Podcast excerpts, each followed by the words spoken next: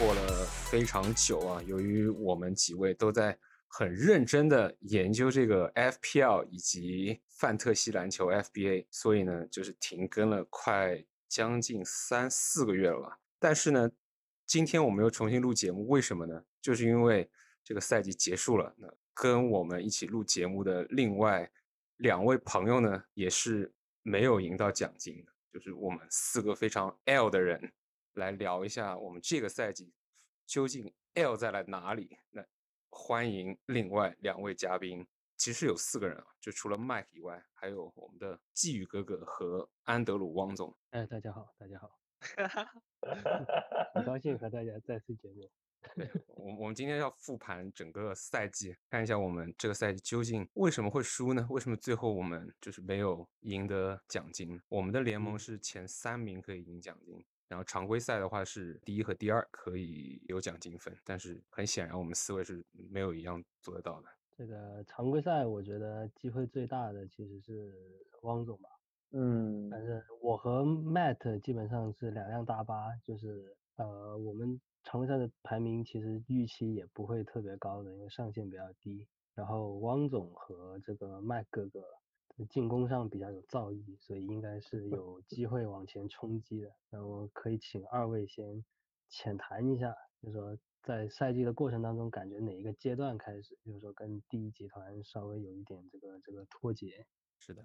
我把你的那个初始的选秀 draft 阵容给拉了出来。是的，王总，曾经排第1，王总。那就是第一阶段吧，第一阶段那个时候就是整体而言，就是我选的这些球员状态都很好，包括塔图姆啊、Holiday， 还有这个 Michael Bridges， 然后这个特伦特这些就是低顺位的这些。就是往后点的顺位，这些球员打得也很不错嘛。但是到了中期的时候，就感觉这些球员主要是华子，这个第2顺位，说实话，一开始我选的时候还是有点后悔，主要是觉得今年就是开赛阶段而言，他和唐斯还有这个戈贝尔这3个人这个超巨的组差点意思吧，就有点不太兼容。然后经常感觉。就是我没怎么看比赛啊，但是我看了一下他那个数据，感觉这华子这3个人之中最挣扎，因为他可能是比较慢热型的球员，然后他可能前面他如果就是手感不好什么的，他可能就后面比赛如果是最大比分的这个领先或者落后，他可能就后面就也就没有数据了。其实我觉得前半段都还好嘛，因为我前半段一直都属于这种第一集团的，就是1到3位。之间吧，就是我记得是第3周还是第2周的时候，我还拿了第1名。哇，你记得好细啊！这个，我记得你现在的阵容就是最后阶段最终款的阵容是有杰伦布朗的，我有点不太记得你这个双探花的杰伦布朗你是怎么换过来的。这个我是跟麦克哥哥换回来的。其实我觉得麦克哥哥如果在今年硬要说就是一个他非常不好的交易的话，应该就是跟我换了这个杰伦布朗。其实当时他那个交易呢，我们很纠结，因为他是很想拿这个克拉克森加，一开始我找他是我一开始的那个想法是我拿那个朱 Holiday 跟他的那个杰伦布朗单换，然后呢那个麦克可能他就是麦哥哥他可能比较喜欢那个莫布里是吧，然后他当时是想拿那个朱 Holiday 加莫布里换那个赵四加那个杰伦布朗，然后呢，但是我对这个赵四这个人都没什么信心。然后，但是呢，就是那个莫布里，就是他其实早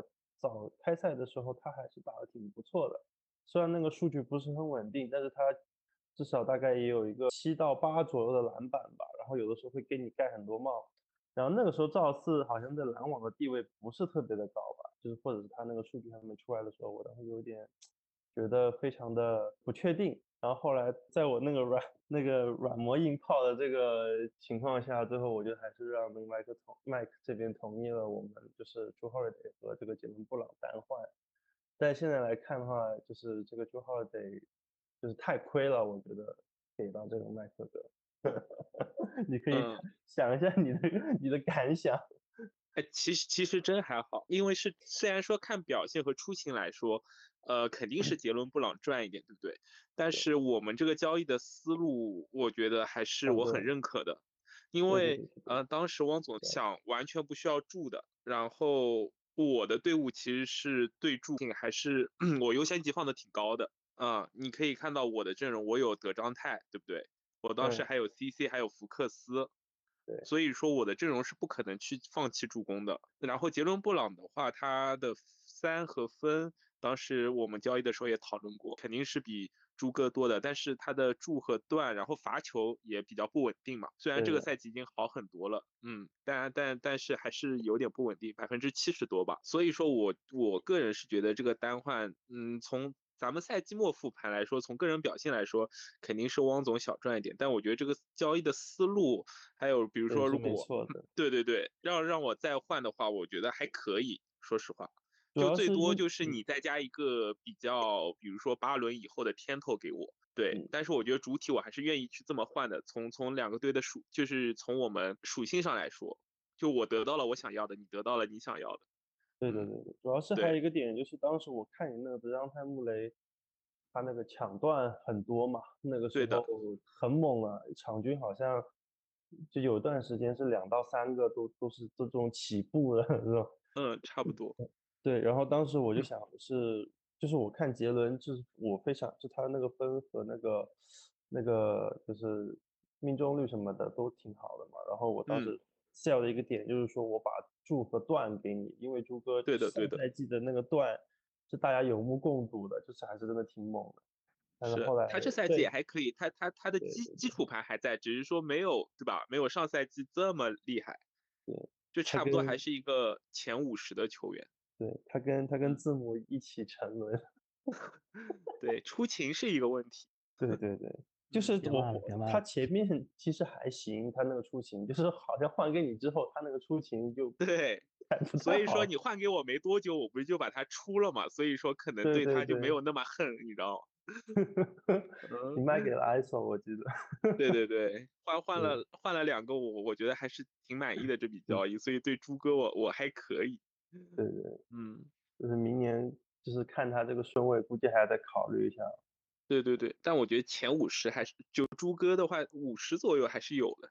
对，就只是说可能再往前，比如说3、4轮的时候，大家可以考虑一下。这个赵四的顺位是第10轮，116位。对啊，被我偷到了。对，然后赵四这个就是现在让我觉得有点意难平，当时怎么没答应呢？那你也不知道，毕竟我要的是莫布里嘛，要的还是挺贵的。因为莫布里他的顺位其实就是还是我对他有一个挺高期，放到马尔卡尼身上什么意思？我小恶鼠这个阵容真的是怎么会把赵四给他给顺到？你们想听我们这个你们想听我跟他这个交易的心路历程吗？可以花个点时间跟你们聊一下，看看你们3位的观点吧。对，你说一下，因为当时其实那个交易就是你们觉得平吗？其实当时还好吧，当时应该没有，因为如果你们当时觉得很那个，大家都有那个否决权嘛。当时我看那个我也觉得经理的认知只是说，他不是一个非要去 battle 的去。我个人也觉得，我当时是觉得挺平的，所以我就换了。当时我是意识到那个小恶鼠的副业是会得到提升的，因为他相当于他主体是那个Jimmy Butler JB， 对，我其实特别想要巴特勒，所以我才，但是他不肯，就是也不知道怎么说，让我想一想，这交易因为时间有点长，看到了，好，对 ，Nic Claxton 加DeJounte Murray 换 Jabari Smith 加 Jimmy Butler 还行。对，其实你们从现在来看也还行，因为穆雷其实打得挺拉的嘛，那巴特勒打得特别好，而且当时赵四好像不是很稳定吧，他那个数据对就还好，他当时说实话，对就是副业很猛，但是没有那么夸张，说实话。对，我说实话不如寄语格格换给我的大洛，因为本来小恶鼠是想问我要大洛的，但我不舍得出，因为大洛又罚球又好又有3，所以说我后来就选择给他照4了。Jimmy Butler 这最近全勤，一切就要从他最讨厌的阿根廷队的那个来自阿根廷的小球迷说起。对，所以我觉得其实我赌对，我也没有觉得，其实我个人来说我也没有觉得这笔交易我太亏，但是从成绩上来说确实有帮到恶鼠嘛。对，就是帮他打嘛，就是他这个盖帽太离谱了，就是没有人能追得上。对对，我本来拿着赵四和大洛是基本上跟季宇哥哥稳居前二的嘛盖帽，后来没了之后我发现不对了，我发现怎么少个赵四我的盖帽就全没了，然后我就把大洛也给出了，直接就崩盘了。哇，赵四够点，太多了，赵四原来现在排第20啊。不是太，他这个帽实在太多了，原其实是我自己就是有点低估数据了，就觉得可能看着两三个帽，因为当时太多了嘛，就你太不足的时候，对对对，就觉得两三个帽差了大差不差，其实差很多，一场两三个帽 ，Noel 也能做到，谁 Noel？ 对啊，当时就觉得也没什么了不起嘛，就还好嘛。当时想着我大落一场也能冒3-5个呢，没事，太点了。对，然后就换给他了。对，好像前面其实第一个问题还没有讲完，我应该大概是好，你继续。没有，我们好像每次都会这样子，就不停的延伸，然后延伸到不知道哪里去了，是这样子。对，讲的有点久远，就是延伸的有点远。对对，然后录来也是给我们自己人小恶鼠听的，小恶鼠肯定会听，小恶鼠批判他就等着人表扬他的。没有那个，其实到应该是赛季中段，就是我觉得可以分为4个阶段吧。然后第2个阶段那个还就是比较稳定吧，好像也是在这个前4的范围内，但是后面好像就是就怎么讲呢？就是因为有段时间米卡特别特别的拉，就我不知道你们还记不记得，就那个时候是布克也是，我记得，然后那个克里斯保罗他来做这个大哥的时候，好像就有点支棱不起来了，也就他那个命中率特别的看着头疼，一场10%的20%这种命中率就这样投出来，然后反正就那个时候就是整体的状况不太好。然后包括什么特伦特这些从一个首发球员变成板凳球员，然后这个时间也就变得不稳定了。然后那个其实今年选这个雷子，他其实在后半段的时候还用处挺大的，因为3球伤了嘛，这个雷子已经成为一个这种比较主力的球员。跟你打的时候复盘了一下你的阵容，我觉得好变态，为什么没有助攻会有这么多段？我发现雷子反正对，占比挺高的。对，因为去年我也有，就是后半段把那个雷子捡起来嘛。去年就是，我就发现他真的很能断，很能断。但是太多了。对，但是他今年的这个断好像有点感觉不太稳定。其实特伦特也很能断，但是特伦特他的这个时间不太稳定，所以他这个断也一般。你对今年选秀哪个人选的最满意？然后哪个人选的是最不满意的？我觉得我今年选最满意的应该就是米卡了吧，因为虽然他中间有段时间他的状态确实是不太好，但是他去到那个篮网之后，他的表现就真的很不错。对，他现在已经成为这个篮网的头号就是球星了嘛。没错，我依旧记得你跟季宇哥哥在米卡身上曾经有过一个交易的，这个 offer 被拒绝，感谢季哥拒绝了我。经典梗有点难度，单换有点难度，有点难度。当时我记得好像是单换米卡，单换那个小巴恩斯。对对，小巴恩斯。其实今年如果就是其他的话，就是我觉得塔图姆就是属于一个正常水平。华子前半段让我很后悔，后半段让我很满意，因为那个唐斯伤了，然后他就成为一个最主要的进攻火力点。这两个就是花子和这个米卡应该说比较满意。然后其实最不满意的应该就是这几个内线吧。怎么说呢，努基自从他就是一言难尽是吧？真的很一言难尽，就是他刚来的时候挺好的，就是什么十几篮板，有时候20分加20多个篮板，就是还是挺猛的。但是他又伤完之后呢，回来之后好像已经完全没有了这个球队里面的地位了，我也不知道为什么。我看了他复出的那一两场，那个小西蒙斯跟先不说利拉德，就是那个小西蒙斯都已经把那个进攻的那个开火权都喷掉了，大概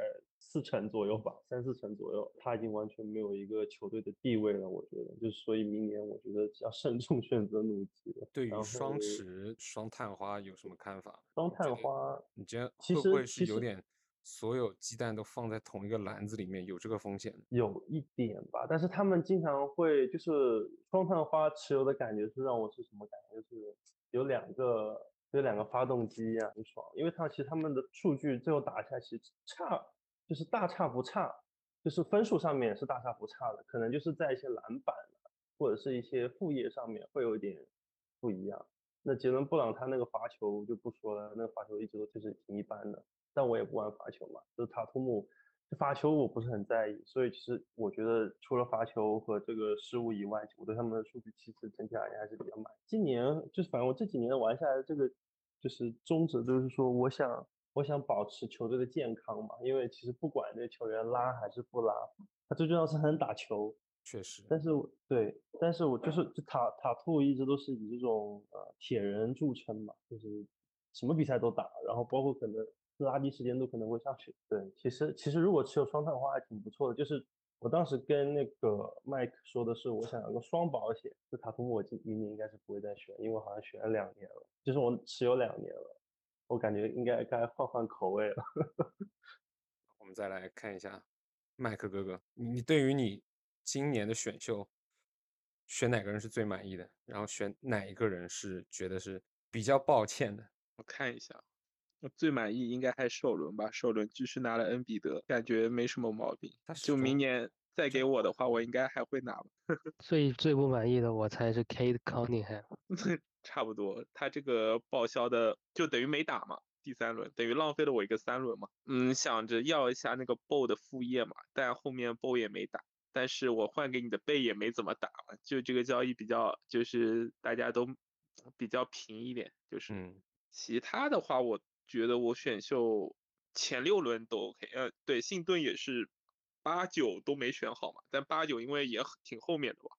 算是自己没选好，就是自己判断失误嘛。那这赫尔特其实选的不错的，你之后也拿来当筹码交易走了。是，就赫尔特其实还挺不错的，我感觉在末轮算是偷到吧。然后总统其实选的也不错，只是我心急丢的比较早。我感觉你这个整套的一个思路还是挺明确的，就是一开始摆明了 guard heavy， 来点多助攻的，来点后卫。确实，只是我觉得我 C 都选的挺好的，明年可以继续保持。当然就是伍德和努尔基奇选的一般啊，只是我这个克拉克斯顿，然后加上那个就一早就跟自宇哥哥交易来了大洛嘛，再加一个恩比德，这3个 C 我觉得。因为有了这3个 C 的保障，加上我的这些后卫，才就是让我的常规赛之前就还行，可以保持在比如说也有过第1嘛，然后基本是在前3，然后到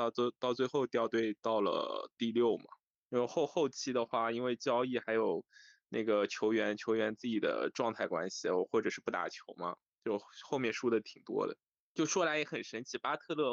来我这以后没缺过，但是我就赢不了了。巴特勒还是很神奇的，巴特勒对，就是他很强，但是我的队伍有了他之后，可能是我自己的原因吧，主要是我把一些就是我的一些交易，包括我把大洛换走，确实比较心急，然后换来了一个波蒂斯，一个Tre Jones加 PJ 华盛顿嘛，本来是想着用大洛换3个，就是我感觉挺不错的优质技战力。然后没想到这3个人里面，那个 Tre Jones 后面就是被 shut down 了，然后波蒂斯也伤了，然后只剩一个 PJ 华盛顿在打球了，等于所以说我感觉这也是后面我就是一直在输的原因吧。我看到你这个大洛，我记得我不知道有没有记错，是你跟季宇哥哥用对亚当斯单换大洛的，是，但很早，就那时候第2、第3周吧，因为我那个时候。其实我也跟季宇哥哥讨论了没多久吧，最多也就1天半天时间。然后季宇哥哥我自己印象挺深刻，因为那是我好像第1个交易吧，就这个赛季。嗯，然后继续哥哥在半夜3点跟我说，呵呵可以考虑完了。我对对，就反正继续哥哥，其实我觉得这个也没什么毛病，因为大洛的三分和罚球对你来说没什么用，但对我很有用。嗯，然后我说亚当斯的板更多，确实亚当斯到了继续哥呢，也就是就动不动就十几个板，十个板打底的，然后助也不错，还可以，场均反正3个助以上。但他就 TO 比较多，然后他的罚球实在太烂了，然后我的队伍其实对罚球还挺看重的，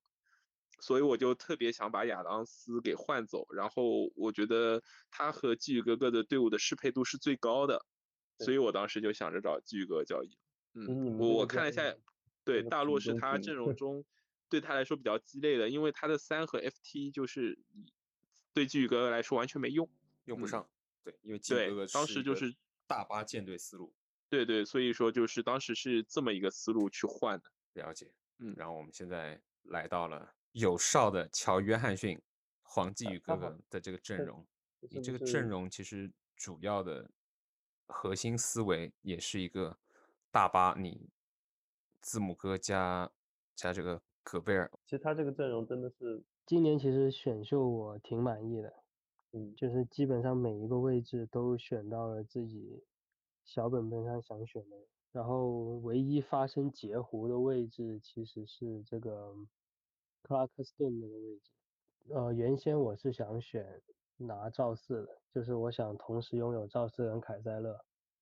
然后但是这个果然还是这个我们连里是水平比较高，就是还是很快被人发现了这个赵四是个 sleeper。然后于是我就在这个位置是拿了谁我忘记了，对应的是谁，卡鲁索，对应的是卡鲁索。 OK， 这个他也标志着我为什么这个排名比较靠后啊，没有拿到赵四我就想花更多的精力去冲这个抢断。那么开赛之后其实整套阵容都比较符合预期，然后比较不符合预期的就是这个抢断，就是由于这个字母哥他没人副业，然后赛季初期这个巴恩斯和吉蒂他也几乎是在抢断上面比较的这个乏力吧，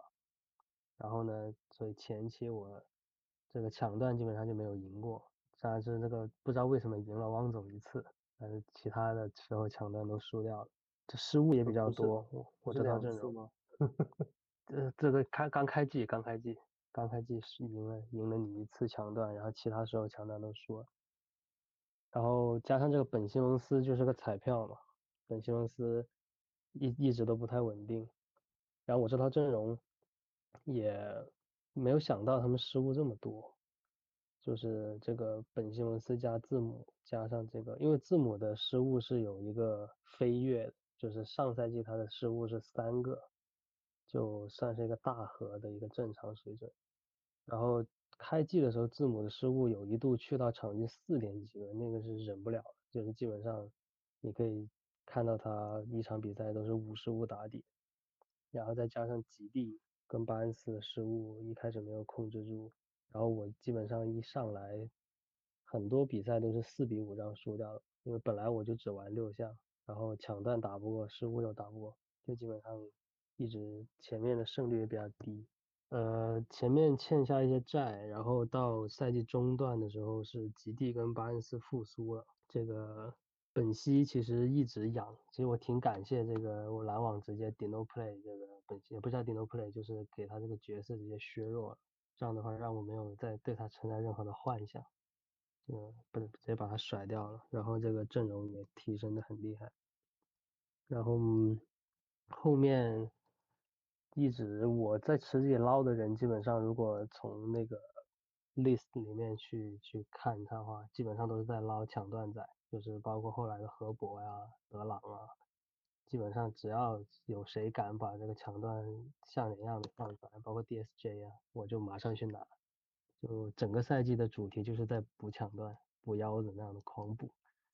然后到那个赛季末的时候，其实我整个球队的竞争力我自己还是比较期待的，就是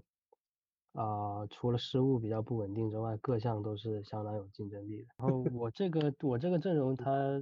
有一个缺点嘛，这个大家都知道，就是上限很低，因为是辆大巴。但是我这个阵容其实要说最大的优点就是我可以很肆无忌惮的去捡破烂，就是其实我的抢断之所以能够最后补上来，其实就是因为可能这几年吧，联盟里一直都有那种就是抢断专员，包括那个赛宝这样的，就是啥都没有，但是就是会断。结果这种人恰恰就只有我能吃得下，因为别的队多少还是对这种进攻数据是需要有一些倚仗的，就不能养这种闲人，但是我的队就可以养这种闲人。然后尤其是像何博这种，就是我很明白汪总其实是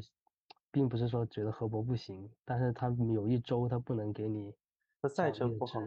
对，你就要扔掉他嘛。但是我无所谓，哎，我就硬养，这就是我这种阵容的优势。说句不好听的，你这里面没有一个人是你绝对的核心。对，都是垃圾。而且他们好处就是他们使用率低，他们出勤率就会高，而且他们不存在轮休风险，因为平时都没几分钟打球，你这会还能打球，基本都打球。对。哎，你说你要早点找我拿字母加个啥，换我这个赵四加德章泰，说不定咱俩对吧？对，咱们就直接开喷好吧，就事不宜迟。这今年选的满不满意不说，最不满意就是这个字母，对吧？全方位拉胯。有段时间恨不得说字母不能砍，就是砍 cut， 然后就说能不能让他把给扔掉。对，因为我们知道字母这个球员，他作为这个常年稳居前三的选项，他其实就三个优点。第一呢，他出勤率高；第二个呢，就是他这个比较全能，就是三大项够硬，然后他这个副业又牛逼。那还有一个呢，就是怎么说呢？他这个人比较贪，就是他是个刷子，就是刚汪总提到的，就是他不是那种清高的人，有机会刷他就硬要上去刷了。但是今年他这个出勤率实在是太差了，然后再加上他这个副业就完全没有了，相当于一个 0.8 加 0.9 的副业，就基本上是再加上他这个失误，所以今年他是排名掉到100，然后完全也是帮不到我的球队吧。这个字母就是很长一段时间在我的眼里，字母的作用就跟这个奥孔吴啊、什么杜伦啊这种人给我带来的价值是一样的。而且他如果不打球呢，我还能去池里捞那种抢断仔，哎，舒服的不得了。所以有段时间我都不希望他出来打。笑死。对，他就是对你来说是有助攻的那个奥孔吴和杜伦的。而且他的助攻是有代价的，就是他失误赢助攻，他失误就一定要，你失误就不要想了，就崩了。也是。对，然后其实戈贝尔今年很多人喷戈贝尔，但是我觉得戈贝尔还可以。戈贝尔主要的损失是盖帽，就是他从一个盖帽强人变成了一个普通的盖帽仔，就是他不再是靠他能够赢盖帽这一项了。但是他有一个提升是他的 FG。而且他的出手数变得很多，这个很关键。就我今年的 FG 为什么这么牛逼，其实就是戈贝尔他本来就整天就只是扣篮，然后今年他经常还能出手十加以上，这个对 FG 提升很大，就帮你能够构建一个这个 FG 的基础，一场扣10个篮非常爽，这个人。对，然后这样说，今年选的最满意的其实是Tre Jones 和 Walker Kessler 吧，但是很惭愧，就是这两个人都曾经离开了我的球队。他们当时都是一个 steal 嘛，就是 Tre Jones 是因为这个马刺肯定是没有人打球了，他是一个主力。然后凯塞勒是看了 YouTube 的一个6分钟集锦，被他的盖帽征服了。看了他的那个赛前的 project stat 非常夸张，就是他赛前预测是本赛季能盖180多个帽吧。就是他在赛前做一个新秀就已经预测他场均2点多帽了，然后就说这总不能亏吧，就说他就算掉到1点多帽他也是血赚的这个人，所以我当时就拿了。但是拿了之后呢，又遇到这个神经一样的问题，就是说他没有时间一开始，然后后来也是受不了把他扔了，但是机缘巧合，哎，他又出现在池子里，赶紧拿回来，然后就起飞了。对，最满意的应该是凯塞勒和洛佩兹吧，洛佩兹就不提了，洛佩兹这个我主要是不想提一些伤心事，对，都是后卫拿这种人会比较满意，而且其实这种内线的数据专项型选手，比如说这种篮板仔啊或者盖帽仔，其实后卫还是比较多能偷的，就是所以我觉得我这个建队思路也有一个优势就在这里，就联盟里现在的蓝领内线很多，而且其实有很多人的能力是很优秀的，只是这个整个进攻就很弘扬进攻，然后他们就变成了那种就只枪板或者只盖帽的人，比如说像奥孔吴其实就挺优质的一个人，但是这种人可以在后卫偷。对，这赛季大概就这样。我感觉选秀还是挺大范围的决定了整个赛季的一个进程，我感觉联盟的人就算的比较精的话，你很难交易出一些比较爽的交易。我除了恶鼠，恶鼠那个交易你现在复盘它每一个都是精挑细选。对，他是这个叫什么 BBM 忠实用户，就是这个那个东西那个工具还是比较好用的，就我有假设过啊，就说连你假如所有人都用 BBM， 而且就说只 follow BBM 去做决定，就有点像打德扑只用 GTO 那种感觉，它最后会让大家全部都分化，就是因为比如说那个 BBM 它会发现你助攻不错，它就告诉你啊你可以狂加强这个或者怎么样，然后就会分化，然后最后面到赛季末就大家都会变成不同类型的大巴，然后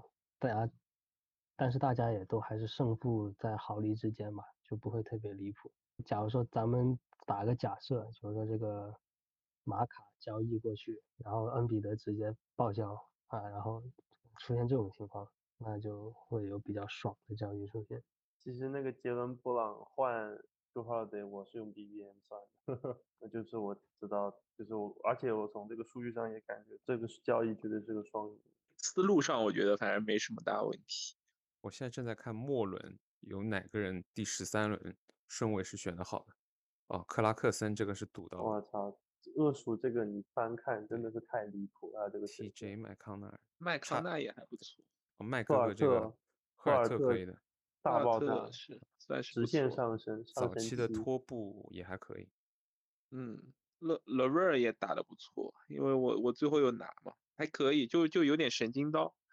但最后一轮算还就是最后一轮拿绝对是值的，我觉得三分仔对，然后他副业挺多的，博洋。哦，博洋最后一轮，哦，这个应该是最佳吧？哎，哦，这是哦，对，虽然说他季后赛真的shutdown了，但是他常规赛打得太好了。这个人太让我恶心，真的，这个人真的跟我一辈子都有仇。其实巴尼的选秀也蛮牛的，巴尼除了这个艾塞尔·杰克森，好像其他我感觉都挺牛逼的。啊，安切罗也是早期的时候上升期嘛，对，打出的逆天。就是接近三双的，也挺他其实平均值他的基础数据就都挺好的，只是有时候会两绿爆，但基础数据还是有保障。两绿爆很正常，对，就有时候会两绿核爆。对，范弗里特、骡子，他其实都选的不错，就是那种上限很高的人，确实。对，其实他跟我们两个玩的这个思路就很像，就玩上限。对。那看谁玩的就谁的上限更高，对，更稳定。对，其实就说回刚刚季宇哥哥说那个选秀思路嘛，其实一样，像我们这种就很容易，就是上限高起来容易8-1什么7-2别人，对，但是对吧，状态差起来就容易出大，然后季宇哥那种就打底能拿4分，对，就是他再烂，他也是4-5输，就不会输大，对，就非常稳定。是的，就保底能拿4分，有几条底裤，对，对啊，就 FG 板帽永远输不了。其实今年玩下来一圈，对这些 category 的分类，感觉其实现在还是比较适合玩那个，就是POM柱。还是有蛮高的上限的，是的，因为联里汪总那种是吗？对，因为有太多3D 了现在，然后确实，对，然后这个碰触的话，然后失误也可以得到一些控制，就比较容易能打出那种6分7分的大比分。嗯，因为我就是从 pump 的选项来说的话，第一年玩的时候，就是会对这个，我跟那个 Matt 第一年玩的时候跟他聊过，我就觉得这个助攻怎么好像很难，就是很难去获得它的这个就数量。然后到去年我选了一堆后卫，就包括什么 Holiday 啊 Lonzo Ball 这些，我会觉得我去年的助攻可能会就是会有得到一定的提升嘛，结果去年也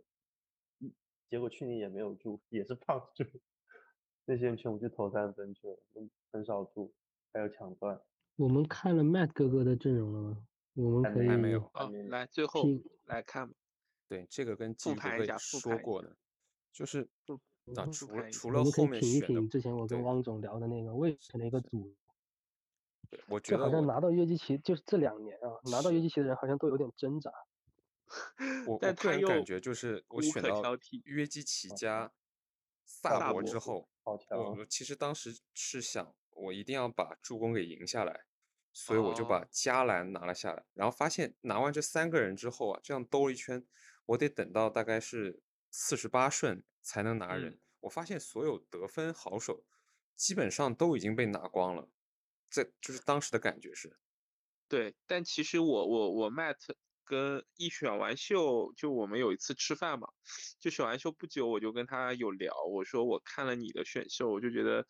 Matt 前3轮其实都没问题，我觉得他48和49没有拿好，因为我跟他说，我就是说你48、49嘛，你有那个SGA， 然后杰伦布朗也在，就我举个例子啊，就是我举的这2个人比较典型，就如果这2个人 Matt 拿到，他基本就无敌了，我感觉就有点典型，但其实还有很多好选择，比如说基底啊也在，然后还有就是那当然掉线的第9顺位我就也没法多评论，自己问题。主要是这个蒙塔莫利斯让我好鸡肋的一个人，又爱又恨，他的助攻跟 AT比跟段确实是还可以，但是他的存在并不会能让我赢得任何一周的一个比赛。但是其实我有想过用极地来换你的蒙铁啊，如果你这么问的话，我马上就答应了。当时我实在受不了极地那个失误的时候，我想说我要不要放弃篮板，因为当时我有亚当斯，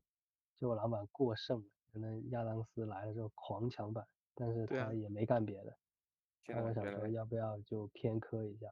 然后拿 Monte。 但是其实 Monte 的这个抢断是很鸡肋的，他就是经典 0.9 段，是的，就是要有没有的那个样子，你又不敢丢掉的，就是他偶尔还会来一点。中途也不是中途了，其实很早期我尝试去用 Maxi 再加普尔， Maxi 是我第5顺位49，然后普尔是73，我当时想法还是比较平面的，我是按照 BBM 还有按照数据预估，我觉得这2个人可以把我的3分和得分给补回来，但是当时我还是比较急，我发现打了大概2-3周吧，我感觉好像这2个人没有办法去填我这个缺口，于是我直接就在想说，那要不我直接就把这个思路给瓦解了，把他们2个换成大巴一点的人，于是我就把 Maxi 再加普尔拿去换了，应该是阿伦跟威少，然后获得了威少呢，就是另外一个噩梦的开始了。那他也是一个让人又爱又恨的一个角色。他的我觉得他跟你的第1、第2轮的那个挺契合的，确实也挺契合。其实对吧？还有一点遗憾的，我本来是想用普尔单换刚哥的。哦，我觉得补副业，我觉得还可以。然后我私信了无双，但当时真的就急疯了嘛，他大概3天没有回复我，然后我已经等的不能再等，然后我就找 Page 哥哥，我说能不能换一下这2个人，因为我透过汪总得知 Page 哥哥是勇士球迷，那把普尔卖给他也是天经地义的嘛。结果在那个 Page 哥答应了大概半个小时之后，然后武双哥就回我 OK 啊，让我说对啊，然后我说而且我说都已经换走了，他说 oops。 而且 Matt 那个时候可以拿到阿伦呢，阿伦还是我觉得挺有诱惑力。对，是的，其实这两个内线要推荐的话，真的就像基宇哥哥所说那样，你拿了约基奇之后，约基奇肯定是状元嘛，12人的话绕一圈到第24，到第24如果你拿的也不是一个上限爆分可以爆到可能是40-50分的一个得分仔的话，就是像我这样子拿了萨博尼斯呢，再兜回来还不拿一个高上限的得分人，其实很多腰部的高上限得分男就少了很多。虽然刚才 Mike 也说是有像杰伦布朗那样的人，但是像米球啊，像看一下啊，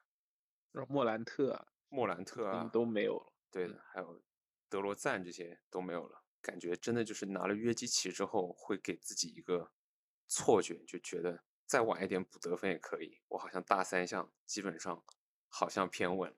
因为你看他平均数据，你觉得他得分也你不能说他很少，他也有20分。我觉得问题是约基奇没什么三分，所以说因为其他人爆是三又多嘛，就你刚刚提到比如说米切尔，还有因为我是拿了挺多干分人的嘛，所以说我对这点感触比较深，就是如果你有像拉文 CJ 这种人，你就会觉得为什么我会觉得我分比你，比如说你有萨博和约基奇，但我觉得分感觉你就是不够，因为那些外线是用三对吧，那三分就是比两分多一分啊，就是你靠那个两分就比较难追，我觉得有这个因素在里面，就你这两个人的场均得分是不低的。我感觉11、12、13选的人有点拉虽然说是有容错率，但是也不能说是全错吧，全错的话基本上就是对，纵观全场三个人全错的话基本上没什么救。 Matt 12还可以， Matt 12是那个其实还不错，丢了但丢早。这个麦基也是有点，麦基是真的捞了这个。第10轮我记得是不是那个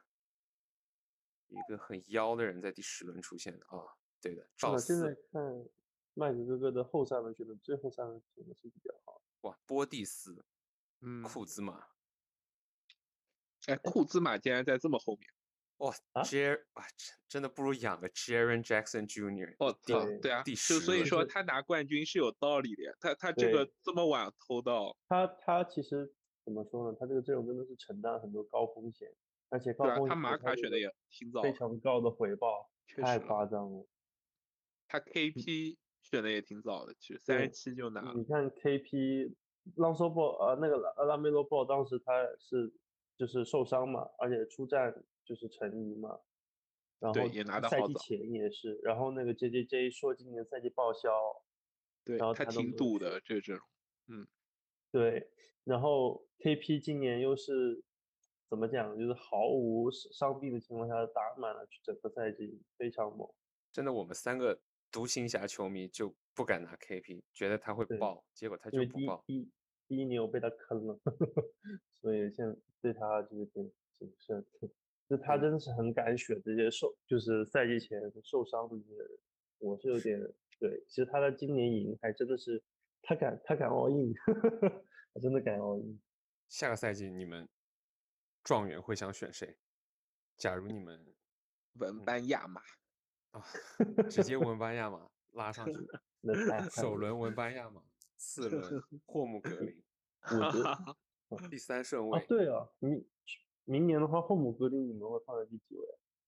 ？4-5轮吧。4-5轮，我猜他这个 ADP 就会把它放在这个位置，然后你爱拿不拿，你不拿总会有人拿，差不多吧，就跟恶鼠一样，总有人去赌。对，就像 CC 他明年估计还是4-5轮，这个 ADP 其实挺影响大家的。对，就是大家尽量选人，不要去参考那个，就是自己想选谁选谁比较好。整体这个赛季就是中间偶尔会有一些希望，让大家都觉得自己的队伍好像好起来的时候非常爽，挺猛的，挺猛。其实麦克哥哥这个也是啊，你猛起来的时候超猛，我记得。对，因为上线人嘛，像王总说的，就上线高起来，说 Fox 这种，对。上线高起来真的很离谱。对，但德章泰你们也知道，就高光了以后，下半赛季挺拉的。然后 Wood 也是，就是好一阵坏一阵，好一阵坏一阵。你们觉得下个赛季哈利伯顿会大概第几顺位啊？前10吧。其实今年这哈利伯顿他首轮拿也没什么问题啊，他那个叫什么？他那个好像就是伤停有点多，有一点就是好像出勤率不是太稳定，但是他能打球就很猛，好很多助，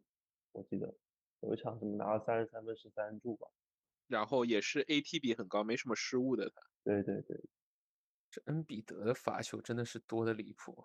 对啊，所以说恩比德，我感觉明年建议你们能选可以玩一下，真的挺爽。对，我有这个想法，如果能明年我能选，我想选恩比德。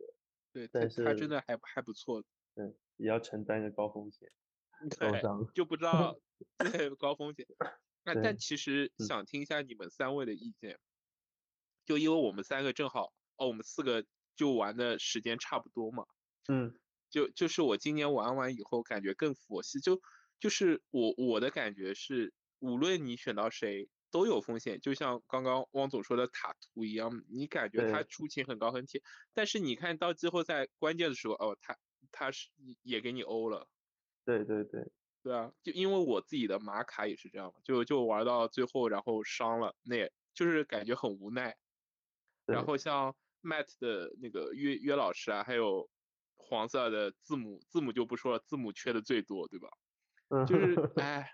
就是玩到第3年感觉有点累，说实话，就感觉有点更看运气了，就谁的人能打球谁赢呗，说白了。没错，你看宝哥的 AD 回来的正是时候。对啊，回来就赢了呗。然后不打球他就拉，很危险，他有一段时间很危险。对啊，就是因为他库里 AD 都没了嘛，所以说他就赢不了，也很正常。你看他 Zion 也是不打。